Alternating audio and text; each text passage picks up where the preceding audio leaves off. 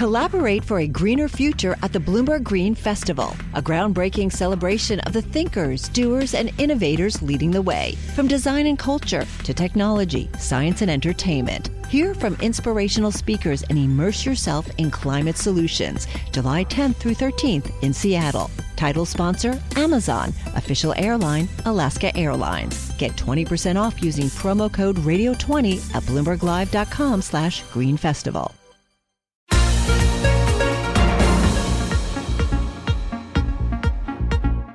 Welcome to the Bloomberg P&L podcast. I'm Pimm Fox along with my co-host Lisa Abramowicz. Each day we bring you the most important, noteworthy and useful interviews for you and your money, whether you're at the grocery store or the trading floor. Find the Bloomberg P&L podcast on Apple Podcasts, SoundCloud and bloomberg.com.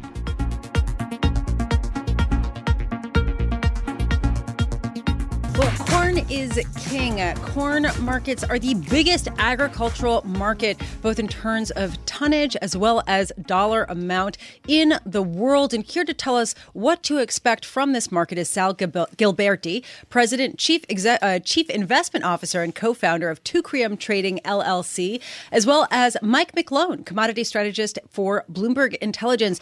Sal, I want to start with you. Uh, you noted something uh, pretty amazing to me that even as uh, demand increases from ethanol and uh, just globally, corn prices are around $3.50 a bushel, which means corn prices are again at or below perceived cost of production. Does that mean that farmers have to raise prices, Sal? Uh, well, it means the market has to raise prices. Farmers really don't control the price eh, unless they stop planting, and in a way, so indirectly they can control the price. What we've seen is in the past 10 years, two times corn has been at this level 350 or below spot corn. And the price has doubled to over $7 that happened in the 2007 2008 crop year and again in 2010 to 2011 usage continues to rise. Demand is always rising for corn. Corn touches every part of your life. It's like oil. And when oil you know goes below the cost of production money tends to to be attracted there. Corn is once again at that 350 level in spot. We, we can't say when for sure there will be a supply disruption. We know that it is very unlikely that there will be a demand disruption. So corn's, corn may be a big opportunity here. Uh, Mike McGlone, want you to come in on this because uh, you know there's only so much acreage out there, and farmers have to decide what to plant. And sometimes they say, mm, "I'm not going to plant corn. I'm going to plant soybeans." Uh, why do they make those decisions, and what are they deciding right now? One reason, money, um, revenue, and that's a key factor that's happening right now. Is there's, uh, I'm looking at my screen. The USD estimates for corn revenue for this year are average acre is going to lose ninety dollars per acre. Yet they're still breaking even in, in soybeans, so they're going to plant more soybeans. So probably the first time in history we're going to see much more soybeans planted than corn. The key factor there is it's an indication that U.S. grain production is peaked, which is a very profound statement because we heard about a you know great year again this year. But from a typical acre of land, you get maybe four metric tons of corn, but for soybeans, it's about one. So the total production will continue to decline. It's very likely to continue to decline as farmers chase profits and plant more beans and less corn. And that's probably it's an unsustainable trend until prices generally adjust to make a difference. I, Sal, I'd like to to get your sense of why farmers are planting more soybeans at this point. When I don't, I mean, I love tofu we were talking earlier that you like tofu too. But that's not what's driving this, is it? No, it's not. In fact, the demand for soybeans is is so enormous from China, and China, uh, we saw them buy, I think, Smithfield. They they are consuming more pork, more animal-based proteins. They are importing all of the soybeans they can find from any source in the world in order to feed their animals. Remember, the number one use of grains is to feed the animals that we as humans eat. And so we might like to eat a lot of tofu, but the real consumption is is is for animals. Okay, so let's build on that. I mean, what at what price point uh, would farmers be incentivized to plant more corn? Well, they, they look at a ratio, and so they, they look at their inputs and their costs, and they look at what will make them more, either you know 175 bushels of corn or 50 or so bushels of, of soybeans. One or the other is going to come off of that same acre. Importantly, though, for sustainability issues, it's really important. Corn draws nitrogen out of the soil, and farmers think about this all the time. Soybeans put it back in. And so there's something called crop rotation where it's really advisable for a farmer who can supplement with, with artificial fertilizers. But the best thing that farmer can do for his soil is once in a while, when he's got a choice, switch back to soybeans because it, it, improves the general health of his farm. Uh, Mike, uh, one of the things I want you to speak about, though, is what they're facing in terms of fuel costs right now with uh, with farmers. Because I don't get this.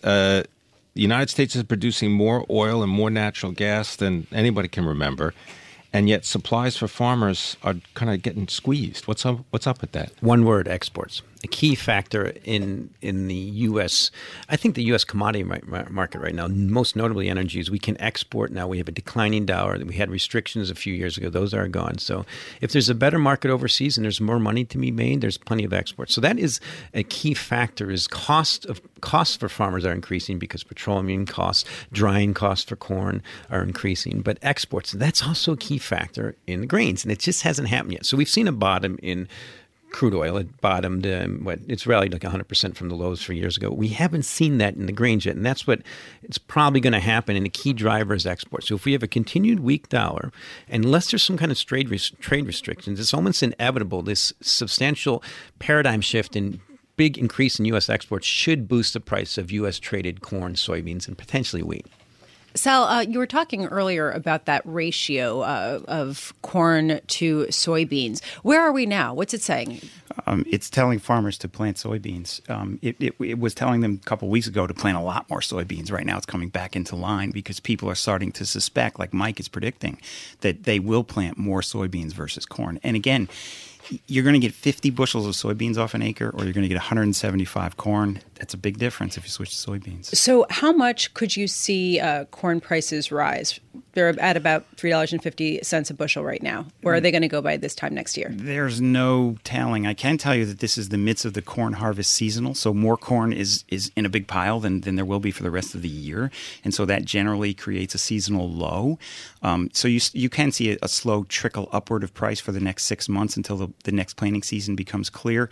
But again, twice in the last ten years corn prices have doubled from the price that they're at right now.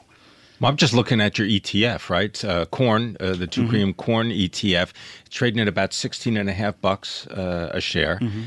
It was as high as almost 20 in July.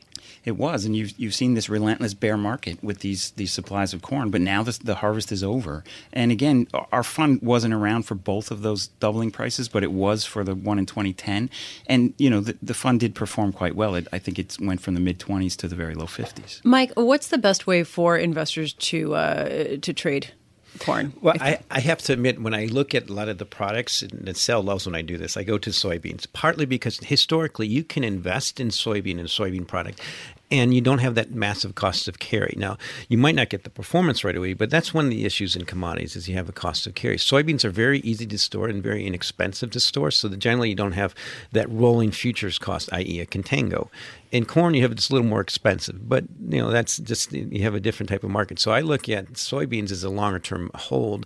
It depends on, on where you are, but overall, at certain key levels, like um, Sal mentioned here, the the risk is that we trickle down or we double in price over the next few years. Is the kind of way I look at it. And a little bit of a, a weather event will do that, and I'm not predicting that, but just these demand versus supply trends imply prices probably need to increase, or exports will make them increase. Gentlemen, want to thank you very much uh, for joining us, enlightening us about the world of commodities. Uh, Sal Gilbertie is the president and the chief investment officer and co-founder of uh, Teucrium Trading. And I'm just looking at his soybean ETF.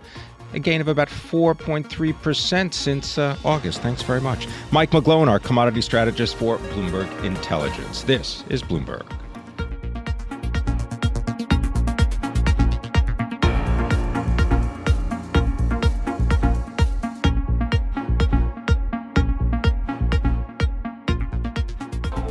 Here to help us understand what's going on in the bond market is Tad Rivelle. He is the Chief Investment Officer of TCW, helping to manage more than $200 billion based in Los Angeles. Tad, thank you very much for being with us. Uh, wonder if you could just begin by telling people who was Sir Thomas Gresham, why does it matter, and maybe tell us how that connects with the United States and the fact that we don't use silver in any of our money. that is a it is a bit of an obscure reference, but I think actually many people are familiar with the uh, the term Gresham's law. So. Uh, Gresham was actually an advisor to uh, the court of uh, King Henry VIII, the financial advisor, and uh, he put forth the observation that uh, bad money drives out good money. And what he meant by that is that if there were, or the observation was that if you have two identical uh, face value type currencies, let's say gold coins, silver coins, copper coins, um, people will essentially take the gold coins and put them in their drawer and uh, utilize the copper coins to facilitate the circulation. Um, in the case of the American experience, coinage was uh, silver until uh, 1964. Congress changed the law, and beginning in 1965, when other metals, base metals, were, were used, all the silver coins basically disappeared. So uh, Gresham's law is kind of an interesting insight into uh, to human nature that actually most people are probably pretty familiar with, even if no one really knows um, the uh, the origins of the term.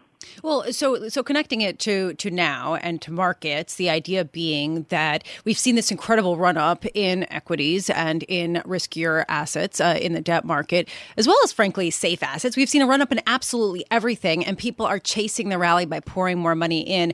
Is the implication here that we are on the precipice of a turning point? That this is bad money going into the market right now?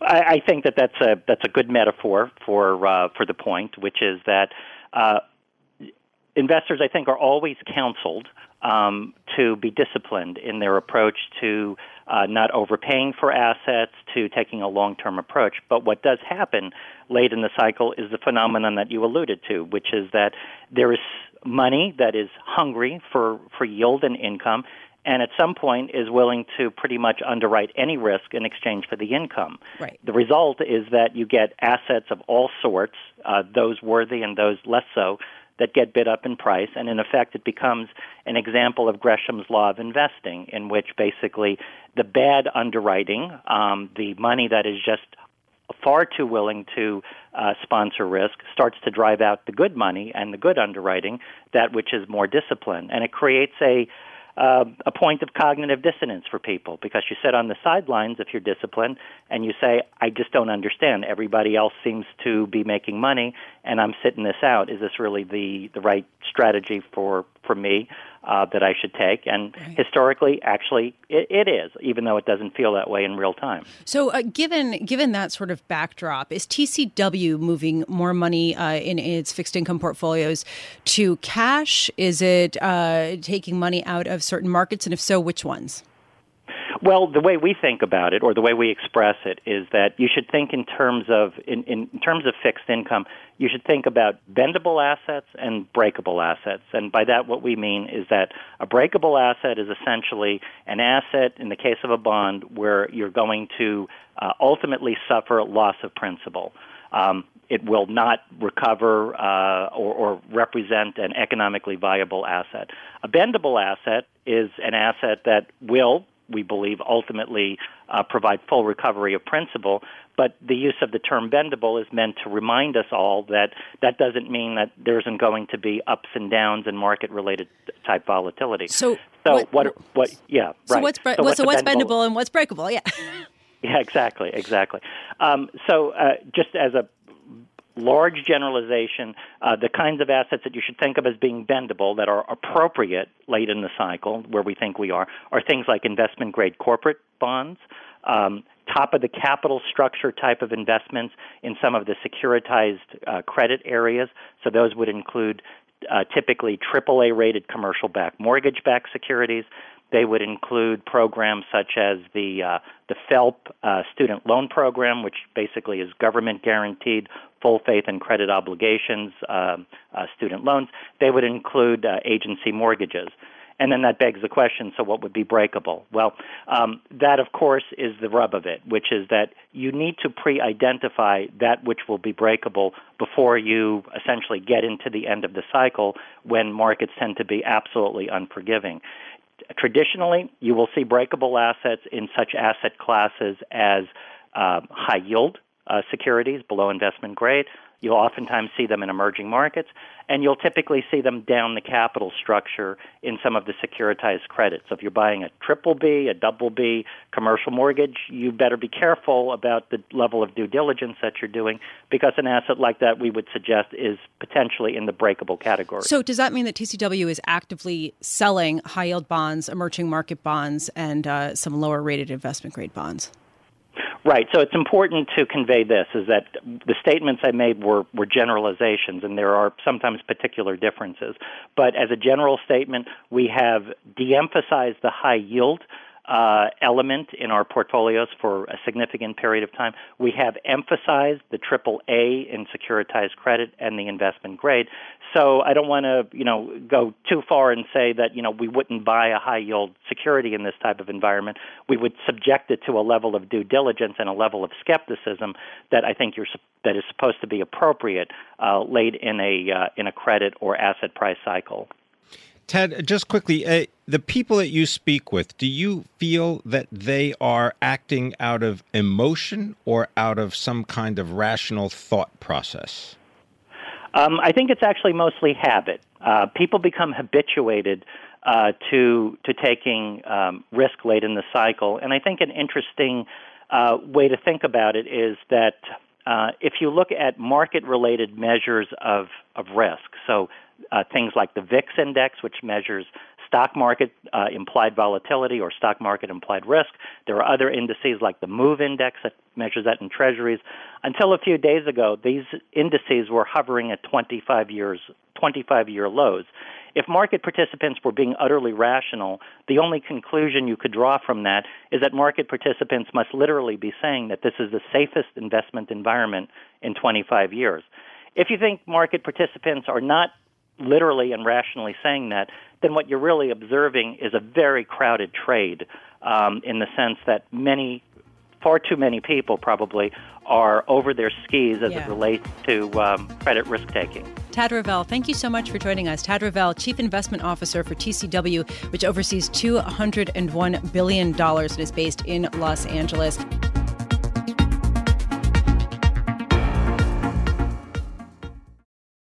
Collaborate for a greener future at the Bloomberg Green Festival, a groundbreaking celebration of the thinkers, doers, and innovators leading the way, from design and culture to technology, science, and entertainment. Hear from inspirational speakers and immerse yourself in climate solutions. July 10th through 13th in Seattle. Title sponsor Amazon. Official airline Alaska Airlines. Get 20% off using promo code Radio20 at BloombergLive.com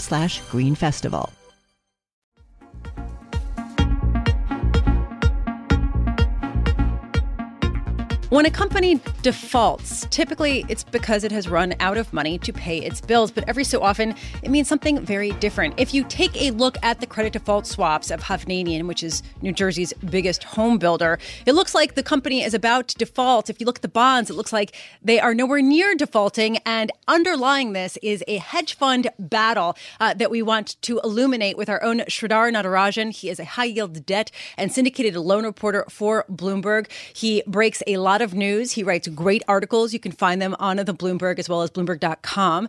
Um, Shri, can you just give us a sense what's going on here under the surface having to do with Hovnanian credit default swaps and bonds? I mean, it's one of those situations that just leaves a lot of people scratching their heads on how this is even allowed. Essentially, you have a company whose uh, sales are down, credit metrics are worsening, and they have a good chunk of debt that is about to mature. So they need to figure out a way how they can refinance their debt. And in walks in GSO, which is Blackstone's credit unit, ostensibly as the white knight offering what might seem like a good deal to the company, but there is this unusual provision. They want the company to be able to default on the credit default swaps contract so that they get a payout on that. And that obviously has a lot of people on the other side of the trade very upset. So basically, you have hundreds of millions of dollars at stake in the credit default swaps market that are totally independent of the company and the company's debt load. Like the company doesn't actually have to pay out in any of this, right?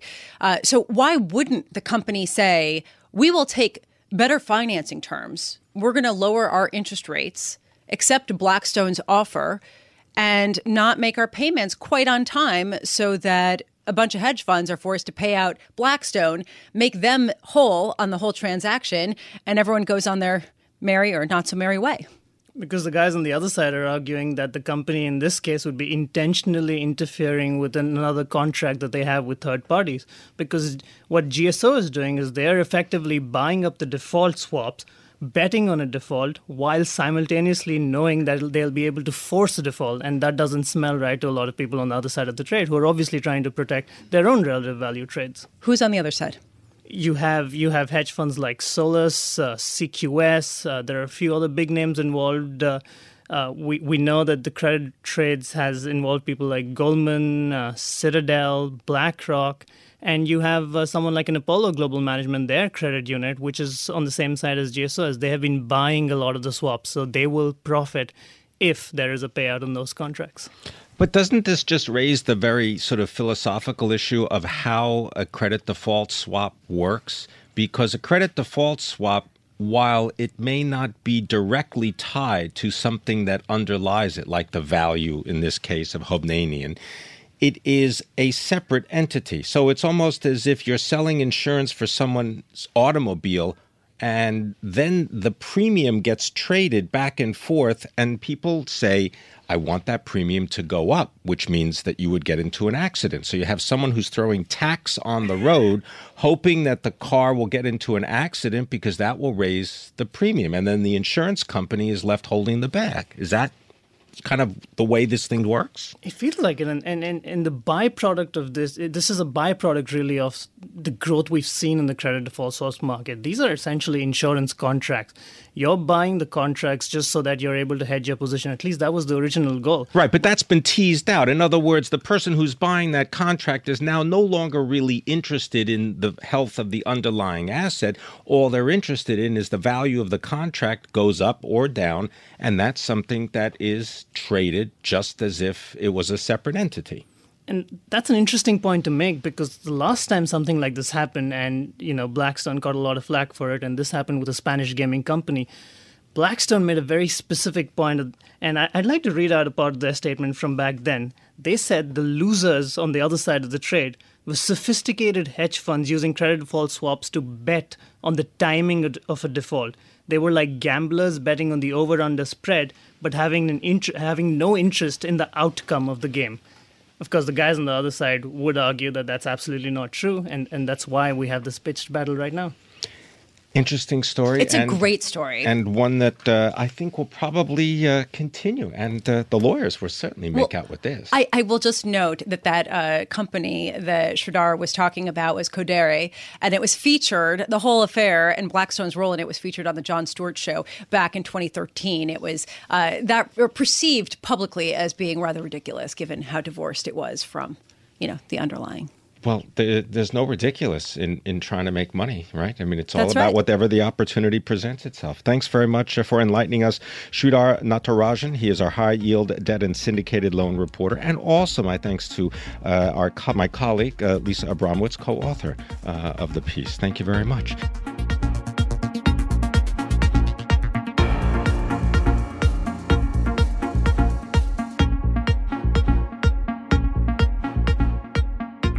It looks like 21st Century Fox has yet another couple of suitors. Comcast and Verizon evidently have looked into acquiring a big portion of 21st Century Fox, swooping in after talks with Disney cooled off. And here to give us some more perspective is Geetha Ranganathan, uh, who is a technology and media analyst for Bloomberg Intelligence, coming to us from our BI headquarters in Princeton, New Jersey.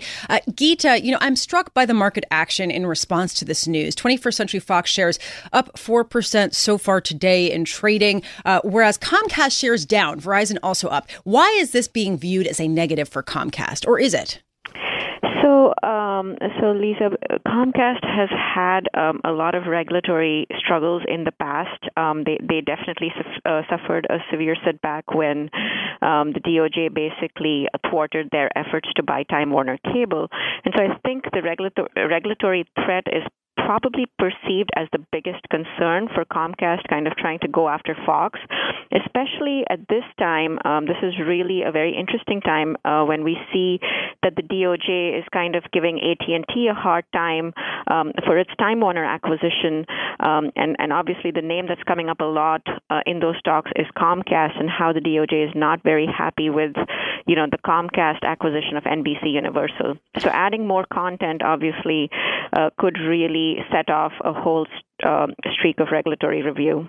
Geetha, can we just go through maybe the four different categories of, of, major businesses for 21st Century Fox and why people would want them, such as Comcast or Verizon, even the the cable network programming? Who wants right. that, and and how valuable is it?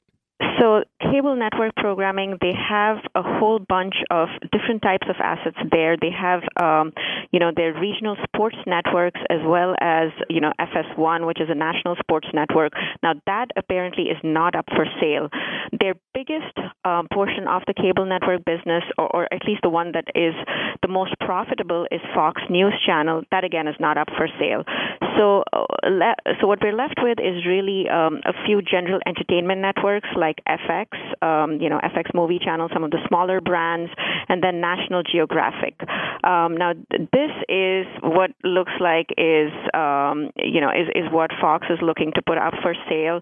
Um, it, it could be complementary um, for, for, let's say, a Disney or a Comcast, uh, kind of adding that nature channel, adding a little bit of, um, you know, adding, uh, kind of deepening their entertainment um, profile. Um, so that that that's the part of the business that they're willing to give up. And I think the most important part from a cable networking standpoint, uh, which would be of interest, especially to Comcast and Disney, is their international portfolio of cable channels. And and Fox really is an absolute media behemoth in India, uh, with its ownership of Star India. It has about 58 or 59 regional channels. Uh, it's a media giant, um, and just that portion of the business alone should be worth about 12 to 15 billion at least. It's a growing market as opposed to the U.S., which is you know mature and, and possibly even in decline. You think that would be of interest to John Malone and Liberty? It could be. John Malone is always always features right at the top in, in media M&A. All right, television. How about the television business? So the television business is clearly not for sale. Uh, you know, from from a few different standpoints. First of all, um, Fox has a broadcast network as well as the TV station business, and both Comcast and Disney have a significant broadcast presence. And just the FCC would not allow any single company to own two major broadcast networks. So the broadcast piece is going to remain with Fox, uh, not for sale. Um, the other part of their business which possibly is up for sale is the film and the TV studio business, which is you know filmed entertainment. Uh, now this is an area that Fox has had a little bit of struggles with. So their TV production is actually pretty robust. They've produced like great hits like you know This Is Us and whatnot. Um, but on the film side, it's been a little bit more erratic. Um, they just don't have the franchises and the clout that let's say a Disney or a Comcast Universal studio has, and they've really struggled. And I think um, they, they've figured that it's going to take them some very, very significant investments to kind of revive that portion of their business. Uh, and so they're probably willing to uh, to, to sell it and, and give it up to, to somebody else, maybe a bigger yeah. a bigger rival. Geetha, I don't understand the timing of this. Why is 21st Century Fox right now looking to sell some of its assets? I think the traditional media company has realized, uh, media companies have realized that um, you know, Netflix has and other digital companies have clearly upended the media landscape. Uh, it's time for these companies to kind of um, hone in on their, narrow themselves down, kind of hone in on their core competencies. Fox probably realizes that, um, you know, its core competencies in the news and the sports side of the business, not so much the film because it requires a lot of investments. Um, and, and they've kind of, they've, they've, they've made these investments. So they've, they've done it for National Geographic. They really haven't seen that translate into ratings yet and so they probably kind of decided it's time to sell when when they can still get a good price. How about the direct broadcast satellite television? So that is uh, really up in the air. Um, that is their uh, business, which is Sky, um, which is a direct um, to satellite um, kind of a pay TV business, distribution business in Europe. Um, they already own a 39% stake in Sky, and last at the end of last year, they made a 15 billion dollar bid to go ahead and acquire the remaining 61% stake. Now, that deal has run into a lot of regulatory um, you know, obstacles, and they've obviously been frustrated by that. So I'm not really sure how that is going to play out. It's still under regulatory review. Fox believes that right. they can get the deal done by the middle of 2018, but again, a lot of uncertainty there, and they probably feel that it's best to kind of sell that to either a Comcast or Disney or whoever is willing to buy, um, and get rid of that regulatory uncertainty. Thanks for joining us, Geetha Ranganathan, our technology and media analyst for Bloomberg Intelligence. The shares of 21st Century Fox are up 4%. Thanks for listening to the Bloomberg P&L podcast. You can subscribe and listen to interviews at Apple Podcasts, SoundCloud, or whatever podcast platform you prefer. I'm Pimm Fox. I'm on Twitter at Pimm Fox. I'm on Twitter at Lisa Abramowicz1. Before the podcast, you can always catch us worldwide on Bloomberg Radio.